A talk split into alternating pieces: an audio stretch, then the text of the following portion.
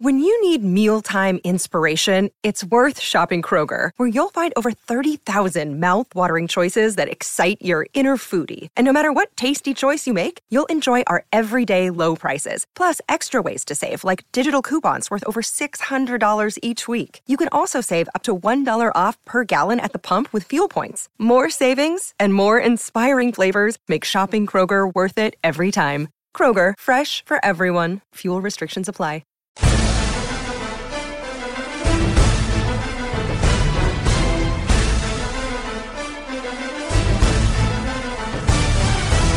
For SEN America, this is the SEN NFL Podcast.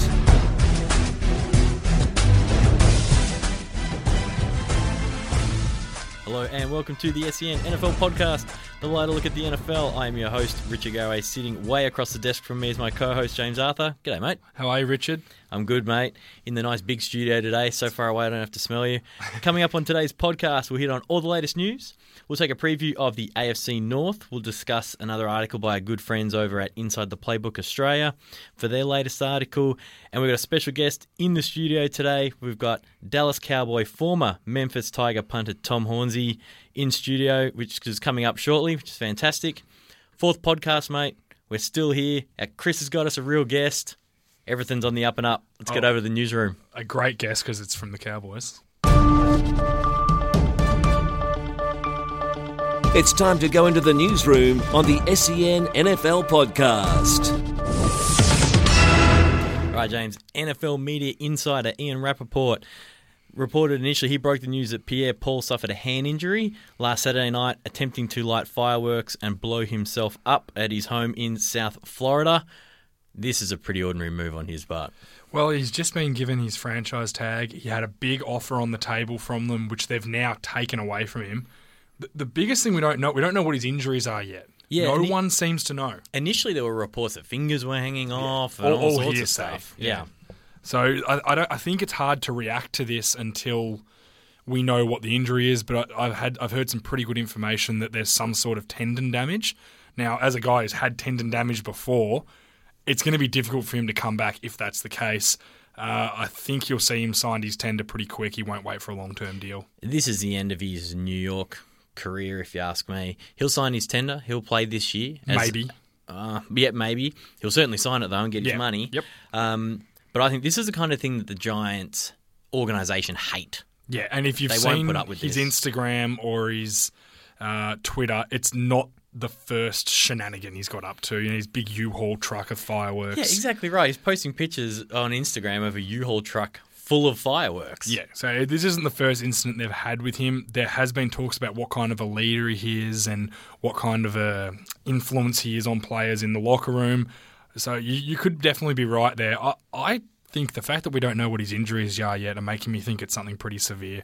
Who knows? He could be missing fingers. Nobody knows, but the Giants and him and his family, obviously. Well, the Giants don't because he skipped the Oh, he didn't even turn with up the, with the doctor, doctor. which makes me think, you know, maybe he's really trying to hide what's happened. He could, like, who knows? It could be career ending. We don't know what he's done. If he's lost five fingers on his hand, he's not going to be playing defensive end anytime soon. And in the continuing style of bad news, is- which is the only news you get in the off season, Yeah. um, Green Bay Packers tight end Andrew Quarless was arrested at 5:35 a.m. on a Saturday for discharging a firearm multiple times and then trying to hide it in a pot plant. Yeah. I have one thing to say on this. What an idiot. What are you doing Yeah. at five in the morning? I can tell clearly you, I know what he's doing. Well, clearly intoxicated. Yeah. But discharging a firearm, i- it's crazy. Now he's been charged with misdemeanor discharge of a firearm in public by the Miami P- Miami Beach PD. Uh, he was getting such good press from um, Aaron Rodgers, from the Packers organization, saying he'd had such a good offseason, such a good camp. Um, we talked about him the other week. This is just It's idiocy. disappointing. It's And, and you, Green Bay have said they won't cut him, which actually surprises me because Green Bay are normally pretty pretty cut and dry when it comes to this kind of, you know, idiocy. Yep. Uh, I'm surprised they're not going to cut him, but they must think. You know, in saying that, maybe there's something more to it that we don't know. But all we know is he's been arrested for shooting a gun twice in the air and trying to hide it. So we'll see what what, what comes of it. As we said, continuing in the bad news, the NFL announced Suspension week. Force, it is suspension week. Not the two we want to get the result to, but here's a bunch more. I'll rapid fire. There are a few of them. Antonio Gates Chargers tight end four games for performance enhancing drugs. Note performance enhancing. Sheldon Steroids. Richardson, Jets D lineman. He was a uh, defensive rookie of the year in 2013. Four games substance abuse policy.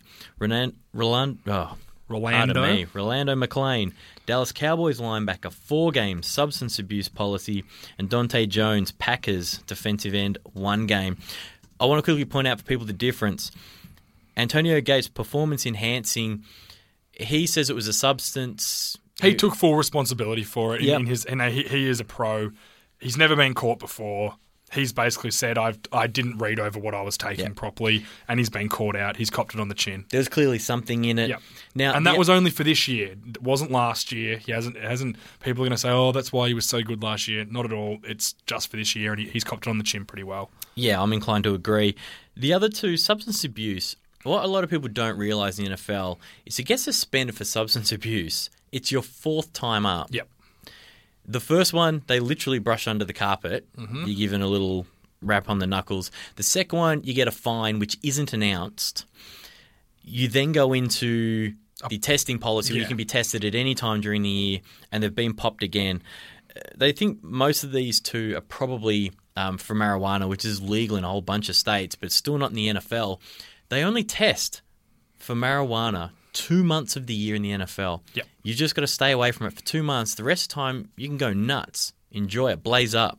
Exactly. To get caught the first time, to get into the program, to then go on to be caught in these subs, you know, these ongoing times. So this is just crazy. Yeah, exactly. And it's a real red flag for Orlando McClain because everyone thought he kind of got over that part of his life last He year. He cleaned it up. But he, he clearly hasn't. And, you know, it, it, it is a red flag. And you can think the Cowboys are thinking, oh, we're only, lucky they only gave him a one year deal, which all of a sudden makes that contract look pretty nice. And I think a lot of NFL teams are going, phew, because we had five year offers on the table for him. Yeah. So what's the message for the kids, James? Don't do drugs. Agreed. And coming up next, we will speak to NFL punting superstar Tom Hornsey. So excited.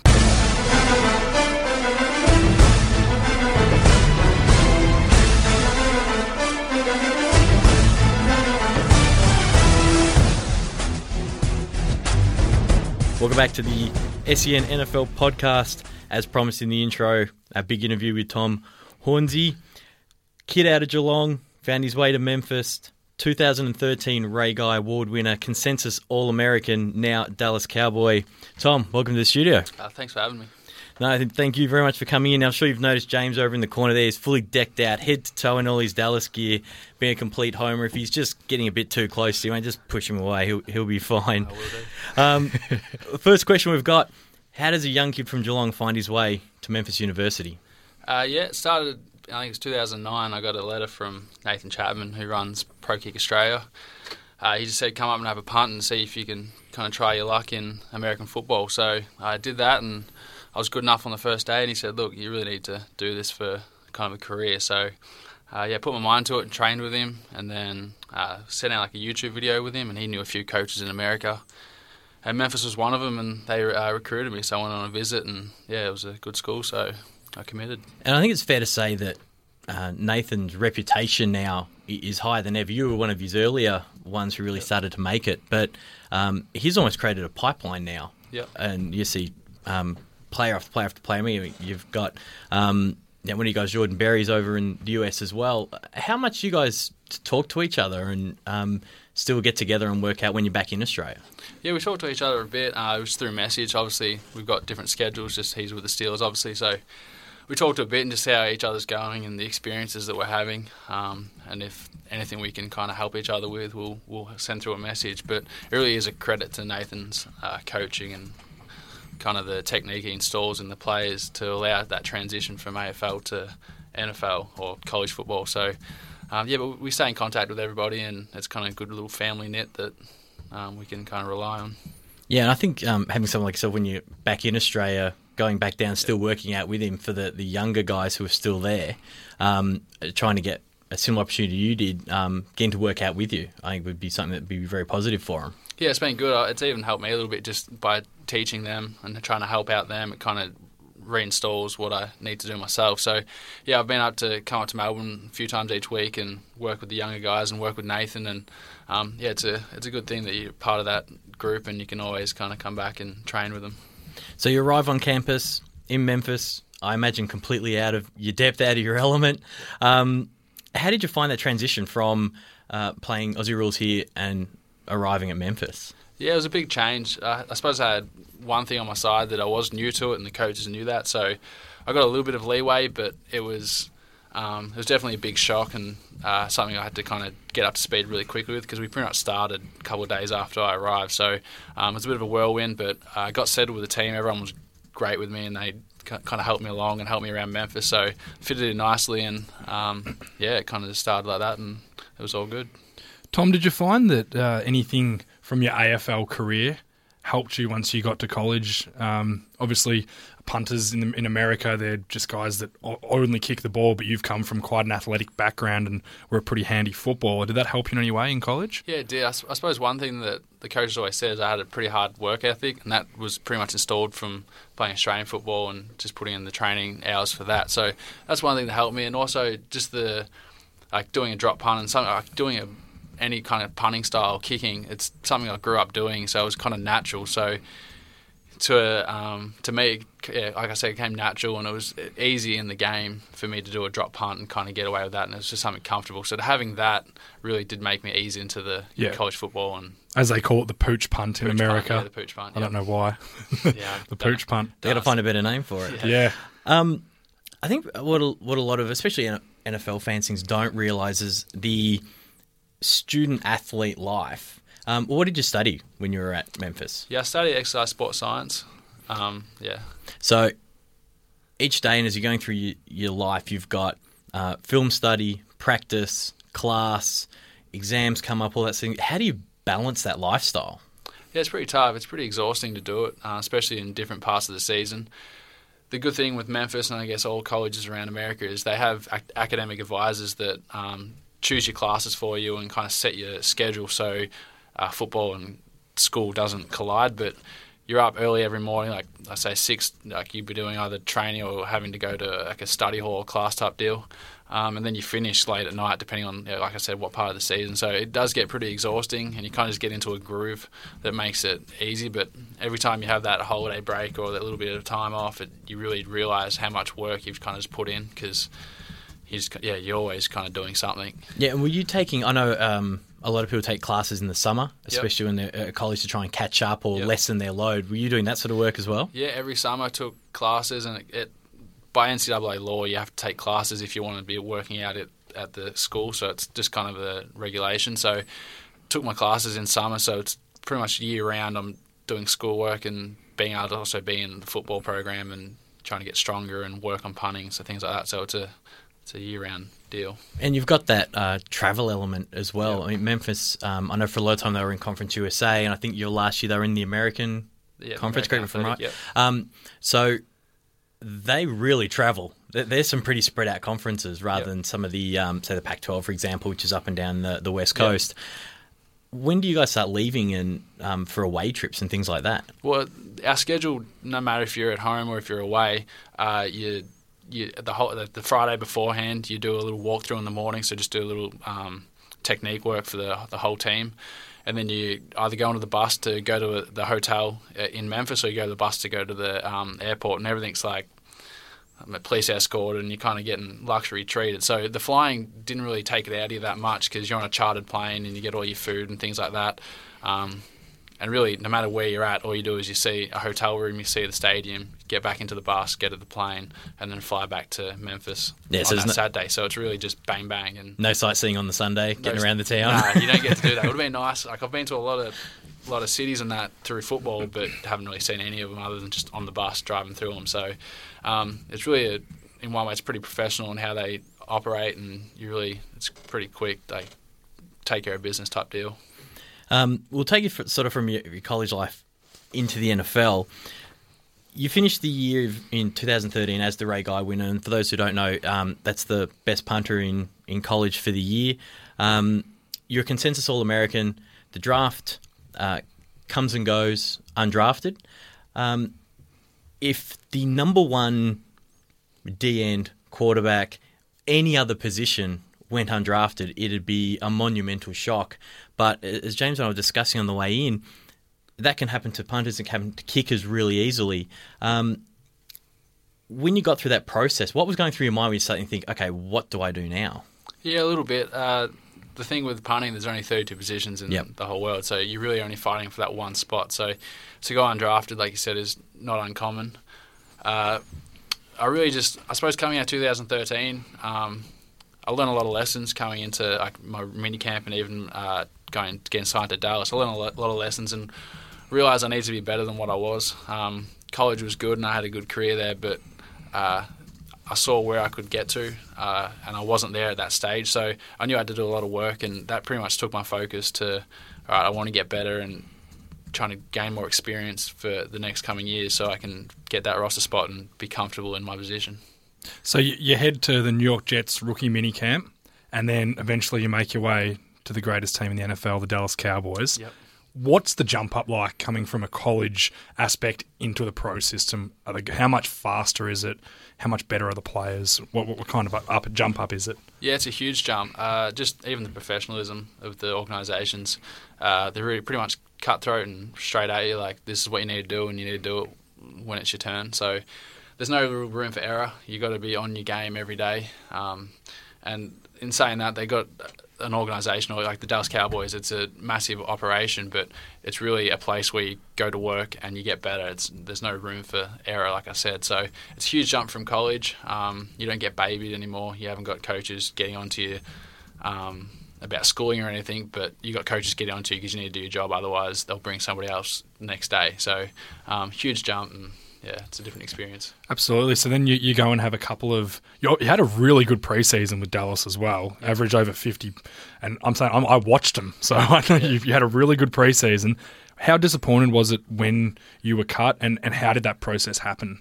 Yeah, it was disappointing. Uh, I knew that by the time I came to Dallas, it was pretty late into the preseason and into camp. So my time at Dallas was I kind of needed to use that as an experience tool, and I kind of realised at the time that look, I've come this late into preseason, they're probably not going to make a change right there and then.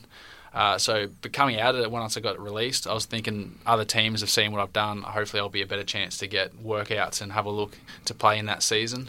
Um, but the, le- the longer it went on, I realised that the big issue was my NFL experience, and that yeah, I played three pre or two pre- preseason games, but I hadn't played an NFL season game. So it was one of those things that I just need to keep working at, like I said before, and get better and um, bide my time till next preseason and try to yeah make a spot. Absolutely. And you had a couple of tryouts, um, one with the Buccaneers and one with the Steelers during that 2014 season. Uh, How do they work? Do you just get flown in for the day? You do a few punts and you go home? Is, is that really what they look for? Uh, pretty much is that's what it is. Yeah. So for the Tampa, Tampa Bay one, got flown in, um, spent the night in a hotel, like I was actually at the airport, and then the next day um, got a bus to the facility and just did sets of punting with there was three other guys there, um, and yeah, just put your best foot forward and try to get your best punts.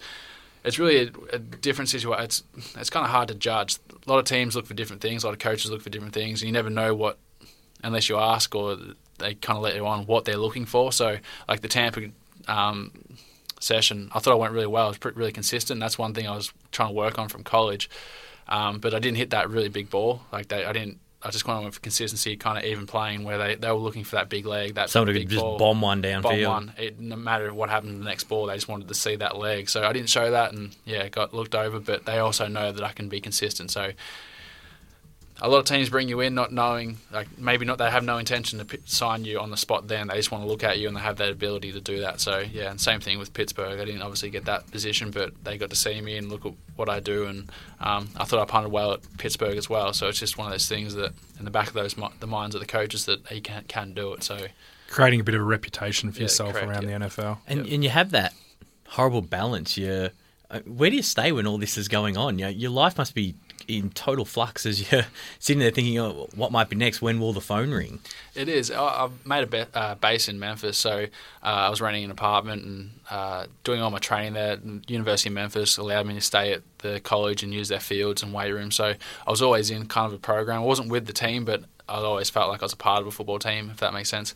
So I was doing that, and yeah, I'm on to my agent every day, pretty much every Sunday. He's probably getting sick of me just saying, look, this punter did that, that punter did that. I think there's a spot. Give open." him a call. pretty much give him a call. Like I was kind of ruthless in what I wanted. I was just checking the scores, doing everything, and yeah, it's just one of those things that you just got to stay on top of it and kind of not get down. There's a few times I'm thinking, gee, is, is this ever going to happen? But it really is a process and something you just got to kind of live with and go through. And yeah, So, come February this year, like a lot of other Australian punters who've gone through the system, you get the call from Dallas to sign on. They give you the full opportunity of a full preseason. That had to feel fantastic when you got that phone call come through. yeah, it was a it was a weight off my shoulders. I was talking to one of the scouts there, um, really just trying to push hard. And NFL was a funny thing. Like sometimes coaches aren't there, and you're trying to talk to them, and you you you're expecting things to happen a lot sooner than they are. So um, it took a little bit of time, and you see other people get signed, and they're doing this and that, and you think, why isn't it my turn yet? Like I've did well last year, why aren't I getting signed? But like I said, there's a process, and yeah, once I finally got that call, it was a big relief, and I knew I could put all my efforts into Dallas. Yep. What's it like, the competition between you and fellow punter Chris Jones? Is it all business, or are you friendly with each other and help each other out? How does that work? We are actually pretty friendly. Like a lot of people think that'd be not Bit spite, ruthless? bit ruthless, Yeah. but it's not like he helps me out, like, and I help him out as much as I can. So, like, we play golf together when we have off time, and there's Yep. a lot of things. So we've kind of built a friendship, and you, you can't have any room for bad feelings towards each other while you're going through this. There's a lot of things we do together. We're with each other every day, so you can't have that bad blood between each other. We help each other and realize that this is a tough business. We're both going through it. Um, let's get better and try to do the best we can. So it's it's a good relationship. Yep. And could you, for everyone who dreams of being involved in the NFL, much like me and Richard, can you give us a day in the life of an NFL punter at training camp? At training camp, yep. So this will be in California. Yep. What I did last year. So you wake up pretty early. You got um, you obviously have breakfast with the team. They have the, the full platter and everything, so you can. Do you sit with Dez and just hang out and talk Uh, about? as, as a rookie, I didn't do that. No? um, nah, he was all, they're always in there. You get to see everybody, and you try to. You don't want to make too many waves, so you kind of just keep by yourself. Specialists have a pretty tight knit group, so we kind of hang out with them. So yeah, you have your breakfast, and then you'll go into meetings. So you'll do like an hour of meetings and go through all your film and just look at different things that the coaches are trying to coach you on. And then you get have to get a lift in, so you go for a lift in the weight room. They they have all all set up, so you do that, and then you go into your practice, which will have a walkthrough 1st mm-hmm. So you go no pads or anything on. You just kind of go into all your setups and all your schemes, and you just walk through the the plays.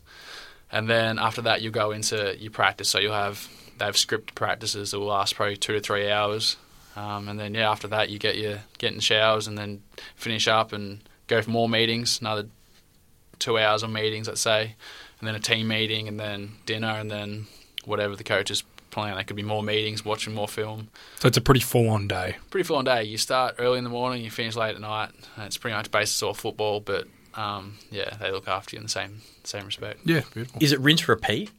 Like, is that then the next day, next day, next day? Does it almost get that monotonous feel to it? It really is, yeah. So they do give you days off here and there, but it's when you go into a camp, it's pretty much locked down. Same thing was in college. You go into camp, you're locked down. You pretty much have no experience of the outside world for that, that period of time. You're just all in football, trying to learn and get better. And yeah, it's a really good ch- chance to bond with the team and make it a good football team. So that's what they use it as. Yeah, and I think um, especially people who, who are new to listening to us and understanding that camp process, um, and if you have a bit of a look at Hard Knocks, for anyone who's listening, it, gives you a real insight into it. Um, but you see things changing all the time. So some people could get cut. The person who's next to you in their locker room could be gone the next day. Um, it really can be a ruthless industry. It is, yeah, and even just we went through OTAs just before I came home, and you could be having dinner with the guy, which I did. I was having dinner with one of the teammates, and next day you got the tap on the shoulder, and he was out, and new guy in, guy sitting next to you in my locker. There was two guys went through that locker bay, so it really is ruthless, and uh, you got to do your job and make sure it every day. So there's no no relaxing. You're there, you're there to get better and make sure you are getting better and learning, and you don't get too many opportunities. So Yeah, and I think what a lot of people might not realise is it's not like uh, AFL or the NBA or anything like that, where there's guaranteed contracts. Yep. Yeah, if if the head office uh, or the front office, sorry, uh, think, yep, we need to make a change or make a move here, we need a roster spot for this or that, they just find the person on the bottom of that totem pole and they're gone the next day. Definitely. Like I signed a two year contract, but they any point in time I could be back in Memphis or wherever without a job. So it's the same with any person. Maybe the highest up that do have the big contracts and the guaranteed money, it's got job security, but for ninety five percent of the team, it's really cutthroat and it's you could be gone the next day. You never really know what's happening. So um, yeah, make sure you're doing the right thing. So, how much longer do you have to enjoy this uh, Melbourne winter for before you're headed back? Well, I head back the 24th, so um, head back the 24th and go into training camp the 28th of July. So, yeah, got a little bit more time left, but Excellent. Yeah. So while you're out here, I think a lot of people have seen Cam Newton's in town. Yep. Um, so you just gave him a quick call and hung out the other week, or gra- grabbed a beer or something. yeah, don't have his number, and I guarantee you wouldn't know who I am. So, yeah, Don't no, sell yourself short, Tom. I'm sure he would. Nah, I don't know. Um, I think another thing, certainly for punters, you see videos of punt returners trying to catch six balls and things like that. Does that just piss you off? Like people just trying to be smart asses? A little bit, but majority of times they can't do it, so that kind of gives, that gives you the win. So uh, there definitely are some talented punt returners, and you got to be careful of them. And when they start showing off, it gets even worse. But yeah, I mean, do you try and kick them differently, or try and drop them, or just kick them a bit to the side, make life a little harder on them? Yeah, and one thing I've learned is like if you do an Australian banana kick, even though I wouldn't necessarily do it all the time in a game, I would um, throw that out there and it's hard from the catch, so that usually throws a spanner in the works. Especially to try and balance three other ones Yeah. at the same time. Do that. Oh, I think we want to get into our minute of mayhem. There's be some hard hitting questions in here. Yep. I'll start it off. We'll just be jumping through a question each at a time. Answer them as best you can. Quick answers. Yeah, quick answers. Now, for all the ladies out there, are you single or like JJ Watt? Do you not want to be tied down? I have a girlfriend of about nine years, so Sorry, ladies, that's Yeah. it. Um, now, I went deep into your career record. You had a 61 yard completion. How did that not end in a touchdown? He got tackled on the five yard line. Oh, that's brutal. Yeah, he's that's the same guy has done that like three times for Memphis, but it was a little dump pass and he took it for a long time, a long way, so it was good. Okay. Who's the most annoying player on the Dallas Cowboys team? Or person. He can be a coach or a GM or an owner. I don't mind. Yeah, so your coach at that gets us on NFL.com. Can I pass? yeah, you can pass. If you're walking down the hallway and Jerry Jones is coming the other way, is he saying, G'day, Tom? Or is he walking straight past? Pretty intimidating. I probably have my head down, just kind of go past. So um, I'll give I'll, I'll give him a little head nod. Um, and yeah, he's a pretty friendly person, so he probably say hello. What, after a big win in college, what are the parties like? Uh, yeah, they're not bad. Uh, I kind of kept out of them, kind of kept myself on the straight and narrow to focus on football because we had practice the next day anyway. So Yeah. um, but yeah, Memphis can throw a good party. That's good. Good to hear. Who's your locker room next to? Oh, sorry, who's your locker next to in the Dallas Cowboys? Cowboys. I got Brandon Carr to the right of me, and Brandon. yeah, and then to Look the how excited James is. Careful, he might not be there much longer. yeah, um, and then to the left of me it is.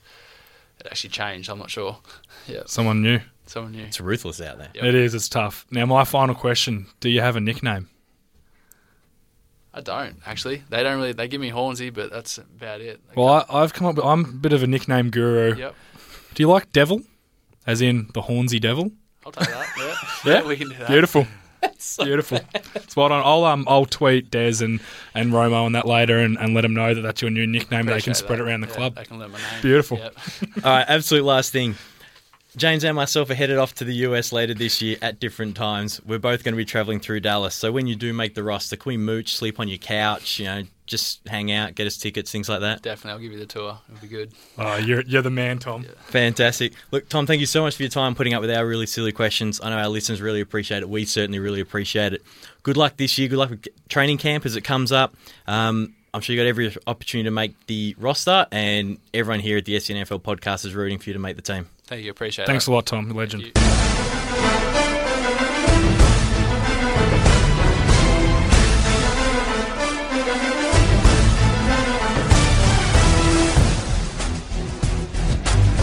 Last week we took a look at the NFC North. It's time now to take a look at the AFC North. Last year, Pittsburgh Steelers won the division, finished 11 and 5. They had a four game winning streak finishing off the season. Head coach Mike Tomlin and quarterback Big Ben Roethlisberger. How do you see him going, mate? Look, obviously that they lost a few players. The big one was defensive end Jason Worilds, who retired for what's now known as religious reasons. Um, didn't bring a lot in. D'Angelo, DeAngelo Williams has come in to share time with uh, Le'Veon Bell and start the first three games as he is suspended. Suspended. So look, the offense is loaded. Le'Veon Bell's a gun. When he gets back, they're going to be great again. Ben Roethlisberger's an elite quarterback. A very it sounds silly, but he's so underrated. I think in this league, their O line's top notch. They've got a couple of great young receivers in uh, Wheaton and Martavis Bryant, who was the guy we were trying to think of a couple of weeks ago And Brown. and, and Antonio Brown, obviously. Um, Heath Miller's still a great tight end. My concern for them is defensively. They're relying on a lot of youth. You've got Bud Dupree, rookie linebacker. Um, Jarvis Jones needs to step up going into his third year, and Ryan Shazier starting at middle linebacker after having a pretty bit of a letdown of a rookie season. They're not great on the back end. Again, another guy, Shaq Thomas, is starting at safety not a lot of experience in the NFL, and Mike Mitchell, who's getting older and hasn't really shown a lot in the past. That's my concern.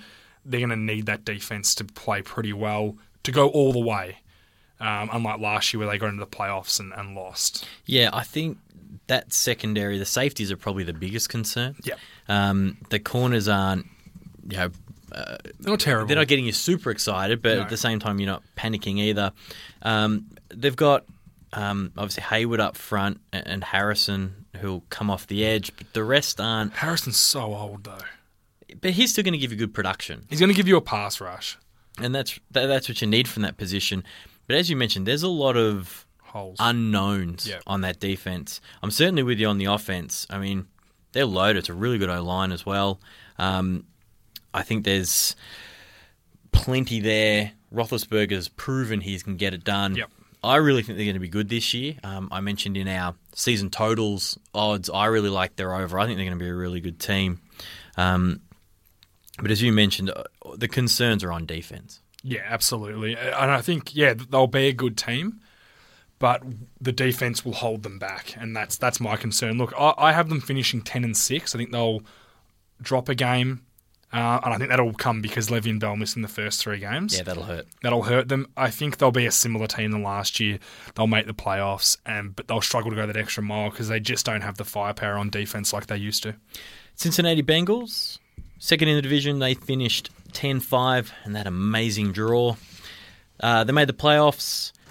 Head coach Marvin Lewis, quarterback Andy Dalton, one of my frogs. They they seem pretty content with their roster. If you look at their off-season moves, it really kind of thinks like, you know, we're okay here. They got Yeah. they got a lot of stock in their own people, but I think it is a pivotal year for that coaching staff, Andy Dalton as well, and they're going with pretty much what they've got. Um, they added Michael Johnson from Tampa. They added AJ Hawk for a little bit of depth. Um, they re-signed um, Clint Boling, which is important, and Ray Maualuga. They drafted O Lyman Yeah, with their first couple of picks. which upset Whit- Whitworth. yeah, he didn't like that much. No. Um, but as we always say, uh, personally, I think it's all about the quarterback and building from the outside, uh, sorry, from the inside out with any team, line, running back, D line, then work your way out. Yeah. I think they've made some good moves there. A couple of good backs as well. Jeremy Hill and Gio Bernard are very dynamic, good one-two punch. Absolutely. And as I mentioned off the top, they're pretty set on their roster this year. Yeah, absolutely. They're going to roll with what they've got. Look, they've got some good receivers for Andy Dalton. Obviously, AJ Green's elite, but they've got Jones and Sanu there as well. Um, Eifert, who I think can really come along. Yep. Um, really good on the D line. I think they're very good on defense, except for a couple little places. If AJ Hawk has to start, that might be a bit of a concern. And Maualuga is really a downhill, as I like to call him, a banger of a middle linebacker. He's going to stop the run, but he cannot cover. No, so so you go out of your way not to ask him to do that. Well, Hawk will probably be their nickel linebacker. He's known for being a great coverage guy. I think the Bengals will do pretty much what they always do. They're going to make the playoffs out in straight sets, and that will leave a lot of question marks over that coaching staff Yep. And over that personnel. Baltimore Ravens finished 10 and 6, um, made the playoffs as well. Head coach John Harbaugh, quarterback Joe Flacco. How do you see them shaping up? Well, this is another team where if their offensive line continues to dominate like it did last year, they are very, very good on the O line. Eugene Monroe, Osemele, Zuttah, Yanda, and Wagner are all outstanding offensive linemen. They have, I think he cops a bit of flack, Joe Flacco. Oh, he got he got that big contract after the Super yeah, Bowl. but he won him a Super Bowl. So how many quarterbacks do that? There's, Not many. Exactly. So I think it's pretty good. I think Forsett and the rookie Allen will become a really good one-two punch. Allen's more of a powerful one-cut type of runner, whereas Forsett's a, a dodge and weave kind of guy, a bit of a scat back. They went early in the draft on skill positions, took Perriman at wide receiver, tight end Maxx Williams. They'll both start. Exactly. They are clearly trying to give Flacco as many weapons. You've got the old veteran in Steve Smith. I I think the dynamic on offense is pretty good. I think you'll find they'll be a really good running team again with a few more weapons. Perriman's obviously come in to replace Torrey Smith as that burner. On defense, though, they just don't have many holes. On paper, that is. Their linebacking starters are up there with the best in the league. Uh, Mosley's coming off an outstanding rookie year. Their corners are great. They've got Arrington, who's just come over from the Patriots. Timmy Jernigan and Brandon Williams on the inside allowed them to get rid of Haloti Ngata, so that explains what kind of players they are. Terrell Suggs, and uh, they're, they're going to use Dumervil as a pass rusher. It'll be an interesting role for him. He's not even starting. No. They're, just- they're going to use Upshaw to stop the run, who's a, a good player in his own right, and then bring on Elvis Do on- just on a pass rush downs. with Terrell Suggs. It's it's a pretty good dynamic they've got going there on defense. Well, they traditionally spend early draft picks and first round draft picks on defense. They've Yeah. been doing it for a long time, so it's not a surprise that defense is loaded. And then this year, to switch tact a little bit, jump onto the offensive side of the ball, add some um, playmakers uh, for Flacco. I get the funny feeling you're probably thinking they're going to improve. I absolutely do. I I, I actually think they're going to have a really good year. I think they're going to be the top team in the AFC. I think they're going to be twelve and four. That's Whoa. how I have them. So I think that's going to win two more games than last year. I think. Yep, two more. Sorry, yeah, Yeah. Two, two more games from last year. I think they're a very good team. That's how I see them. I think they'll, they'll win the division. Um, it'll be them and the Steelers. Yes. for mine. Yep. Um, and I don't see any reason. You'd probably give the slight edge now to Baltimore because of the defense. Yes. If those rookie skilled guys come on, like we hope they will, if they have ho hum years, their offense will probably be similar to what it was last year. But if they can get some good production out of them, that that offense could be really good. Could be outstanding. Plus Dennis Pitta, if he gets himself healthy, he's a dynamic tight end to go along with Maxx Williams. Bringing up the rear in the AFC North was the Cleveland Browns. Seven and nine last year. They finished on a five-game skid. They actually started the season pretty well. Really well, yeah. Uh, head coach Mike Pettine, and they'll be quarterbacked uh, by somebody, probably Josh McCown. He took a new deal. It was about five million a season. That's crazy money for somebody like that. He'll obviously battle with Johnny Manziel. They're doing all the talk like McCown will start. I don't necessarily think that's going to help them a whole lot. They, you know, got him a target in Brian Hartline. And if you can't make it in Miami, you're probably not going to make it anywhere. Um, they had a defensive tackle, Randy Starks, along with corner um, Tramon Williams, and they lost uh, starting corner uh, Buster Skrine and tight end Jordan Cameron, which I think is a bit of a loss. When you look at their draft, though, they paid a lot of attention to the O line. Yeah. D line and running back. It's my classic. I love that inside out It's way their strength. your Yeah. team. They've built that strength. So they've added a nose tackle, added a, a center. Although Cameron Irving can probably play anywhere on the line. He played. has He played before. everywhere at college, so Yep. he'll be their their swing man. Which not many guys have a swing man that can play every position. Yes, he might find himself starting relatively quickly. Also got um, Duke Johnson was the running back they added as well. He, Um, is he? He's pretty electric. Is he? He's a fast runner. Yeah, and he's going to give them something they probably don't really have. They're not exactly loaded at running back. Well, West Um, and Crowell had really good years last year, but the problem they had were they were both similar runners. They're both that one cut power type of guy.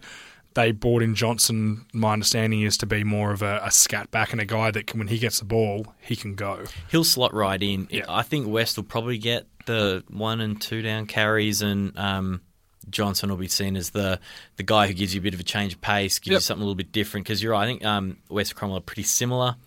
Um, their O line is sneaky good. Yeah, it is. It's, it's really good. Like- now, I, I think Schwartz at right tackle, I think Pro Football Focus rate him a little bit too high.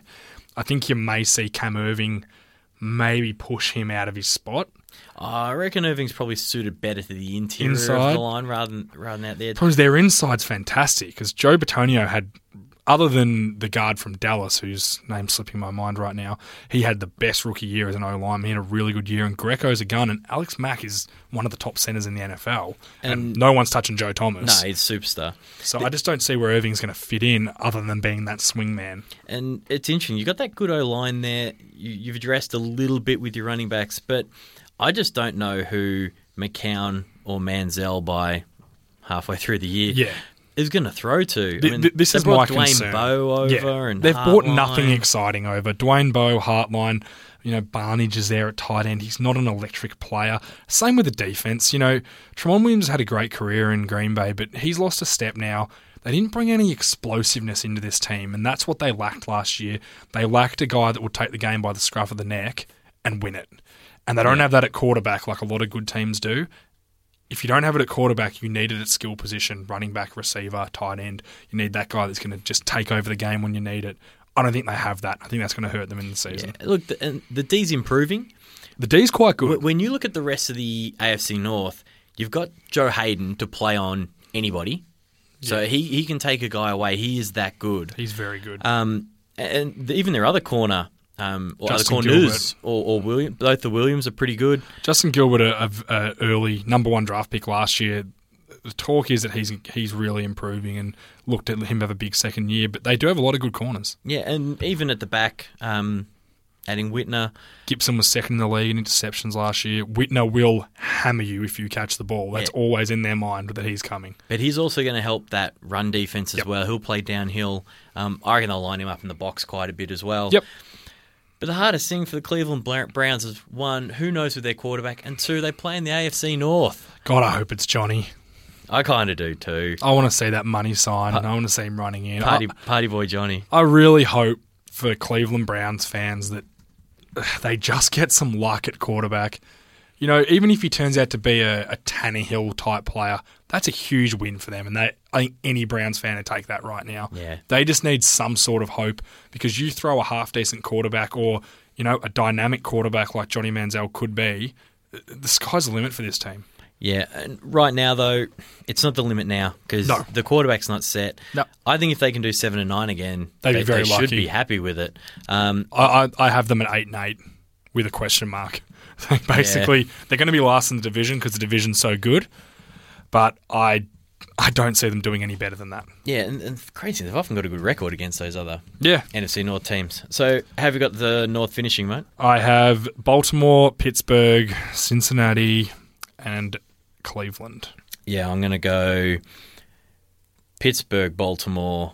I reckon Cincinnati and Cleveland could be right around the same. yeah. I, I don't think Cincinnati are that great, and I think it's definitely Steelers, Baltimore. I think both of them will make playoffs. I think that's a, a much like when we talked about the uh, Panthers and the Saints. I think it could go either way with those teams. Fantastic. Coming up next, we'll take a look at the latest Inside the Playbook Australia article.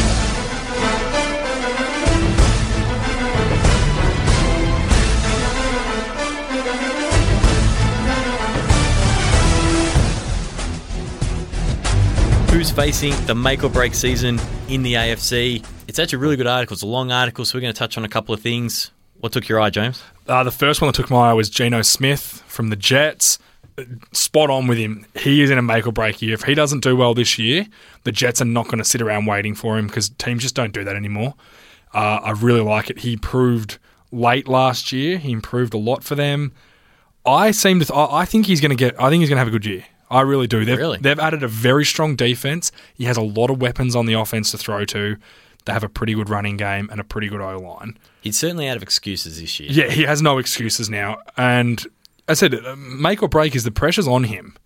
He either has to has to has to go for it and be and be good, or he's gone. That's the bottom line, and that would be NFL career over. I'd say. Uh, yeah, I'd agree. I'm going to stay in the AFC East and take a look at the Buffalo Bills quarterback group. Um, Matt Cassel, EJ Manuel, and Tyrod Taylor. Um, pick your poison. I don't think any of them are that good. There's an old saying in the NFL if you've got two quarterbacks, you've really got none. You Yeah. want that standout guy. There's a lot of talk that Tyrod Taylor can actually win that job out. Um, I think EJ Manuel, I'd put him last. Uh, From what I've seen and what he's shown me, I just don't think he can do it. Well, I think that the biggest thing is that the reason everyone thinks um, Tyrod Taylor's going to win it is because they know nothing about him. Everyone know what Matt Cassel is. Yep. He's going to come in if you have a good running game. He can dun- he can dink and dunk it and make a little bit happen. He's not going to he's not going to he's not going to win you any playoff games or any Super Bowls. Same with Manuel. He's pretty unproven. Had a pretty rough start. Um, so I think that's why everyone's saying Tyrod Taylor's it because no one knows. Uh, And look, we haven't done the NF, uh, sorry, the AFC East yet in our preview, but the Bills are a good team. Absolutely. They just need a quarterback. yep. Uh, what else do you like? I like my last one, Jacksonville Jaguars offensive lineman Luke Joeckel. When we did the AFC South last week, I spoke heavily on him that if, if he can turn around his career, turn into a very good offensive lineman, that O line will be will be set. Uh, he's definitely in a make or break year. A terrible, terrible year last year. So hopefully he can, you know, for some O line love, hopefully he can bring it back and, and come through with the goods because I'm just sick of Jacksonville drafting guys that suck. I feel bad for them. Yep. And another one in there is Johnny Manziel. Go, Johnny. Go, money football. That brings us to the end of today's show. Thanks for downloading. You've been listening to the SEN NFL podcast. Be sure to follow us on Twitter at SEN America. Head over to sen.com.au to find all the great podcasts produced by the guys. Big thanks to our guest today, Tom Hornsey of the Dallas Cowboys. Thanks for coming, mate. We really appreciate it. For James Arthur, for our producer Chris Tyler behind the glass, I'm Richard Garraway. Thanks for listening.